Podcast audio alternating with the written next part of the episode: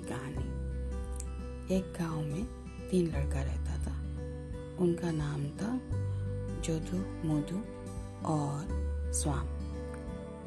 तीनों बच्चे बहुत अच्छे थे, मगर जो शाम था, वो थोड़ा सा सीधा साधा था। वो कुछ भी कर नहीं सकता था ठीक से। उनका पापा जोधू और मोधू को बहुत अच्छा चलाक भी था और सब कुछ अपना काम कर लेता था। उनके पिताजी मम्मी पिताजी को उतना उन दोनों के लिए जोधू मोदी के लिए उतना चिंता नहीं था। मगर शाम के लिए तो बहुत चिंता होती थी। उनके पापा ये दोनों का शादी हो गया था। वो चिंता करते थे कि इसका क्या होगा हम दोनों चले जाने के बाद। तो एक उनके बगल वाले गाँव में एक बहुत गरीब परिवार की एक लड़की रहती थी। उसका अभी कुछ भी नहीं था तो उसका पापा अपना बेटा के लिए ये लोगों का थोड़ा परिवार ठीक था तो उस लड़की के साथ इसका शादी दे दी। लड़की आई। वो तो आने के बाद देखा सब कोई काम करता था मगर ये कुछ नहीं करता था। तो उसके बाप वो, लड़की बोली कोई बात नहीं आप कुछ ना कुछ ज़रूर कर सकते हो। बोला नहीं मैं कुछ नहीं कर सकता। अब बोलता अरे कोई बात नहीं हम कर सकते उसको खेती में काम में लगा दिया। मगर वहाँ पर भी वो गड़बड़ कर दिया। शाम को उसका पापा और भाई लोग बोला कि तुम लोग, तुम खेती में हम लोग का साथ मत आना। वहाँ से मैं निकाल दिया।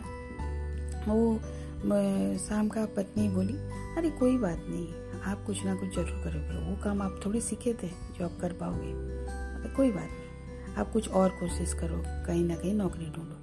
उसको एक दुकान में नौकरी में लगा दिया। वहाँ पर भी वो गड़बड़ कर दिया। सेठ उसको वहाँ से निकाल दिया। उसके बाद वो एक किसी तरह एक स्कूल में उसको काम पे लगा दिया। स्कूल में भी उसको तो पढ़ाई करना नहीं आता था। वो कुछ भी बच्चे लोग को पढ़ाई नहीं करवा सकता था।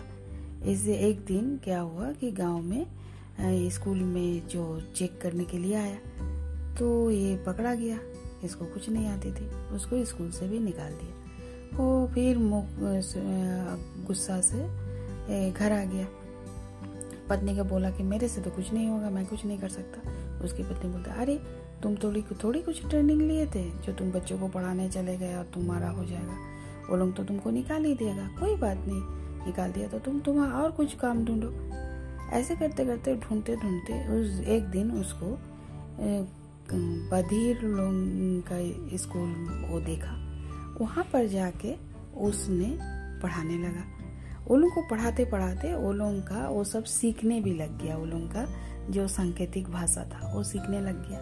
वो सीखते सीखते उसके बाद धीरे धीरे वो के लिए वो खिलौना बनाने लगा।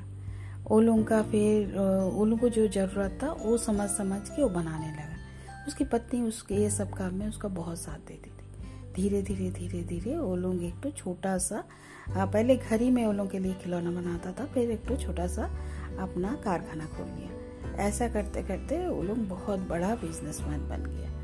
और एक दिन उसका इंटरव्यू लेने आया। तो वो बोला कि, आप, मैं कुछ भी नहीं था। मेरे को मेरे ऊपर भरोसा नहीं था। मगर मेरे ऊपर मेरी पत्नी की बहुत भरोसा थी। वो हर पल बोलता था कि, नहीं, आपसे होगा। आपको जो भी पूछना है उनसे पूछिए। की पत्नी को पूछा गया कि आपको इनके ऊपर कैसे भरोसा था?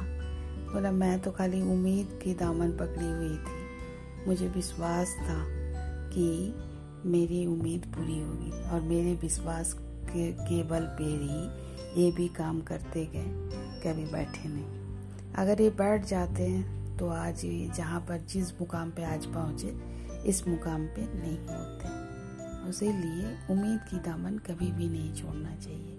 इंसान को कोशिश करते रहनी चाहिए। धन्यवाद।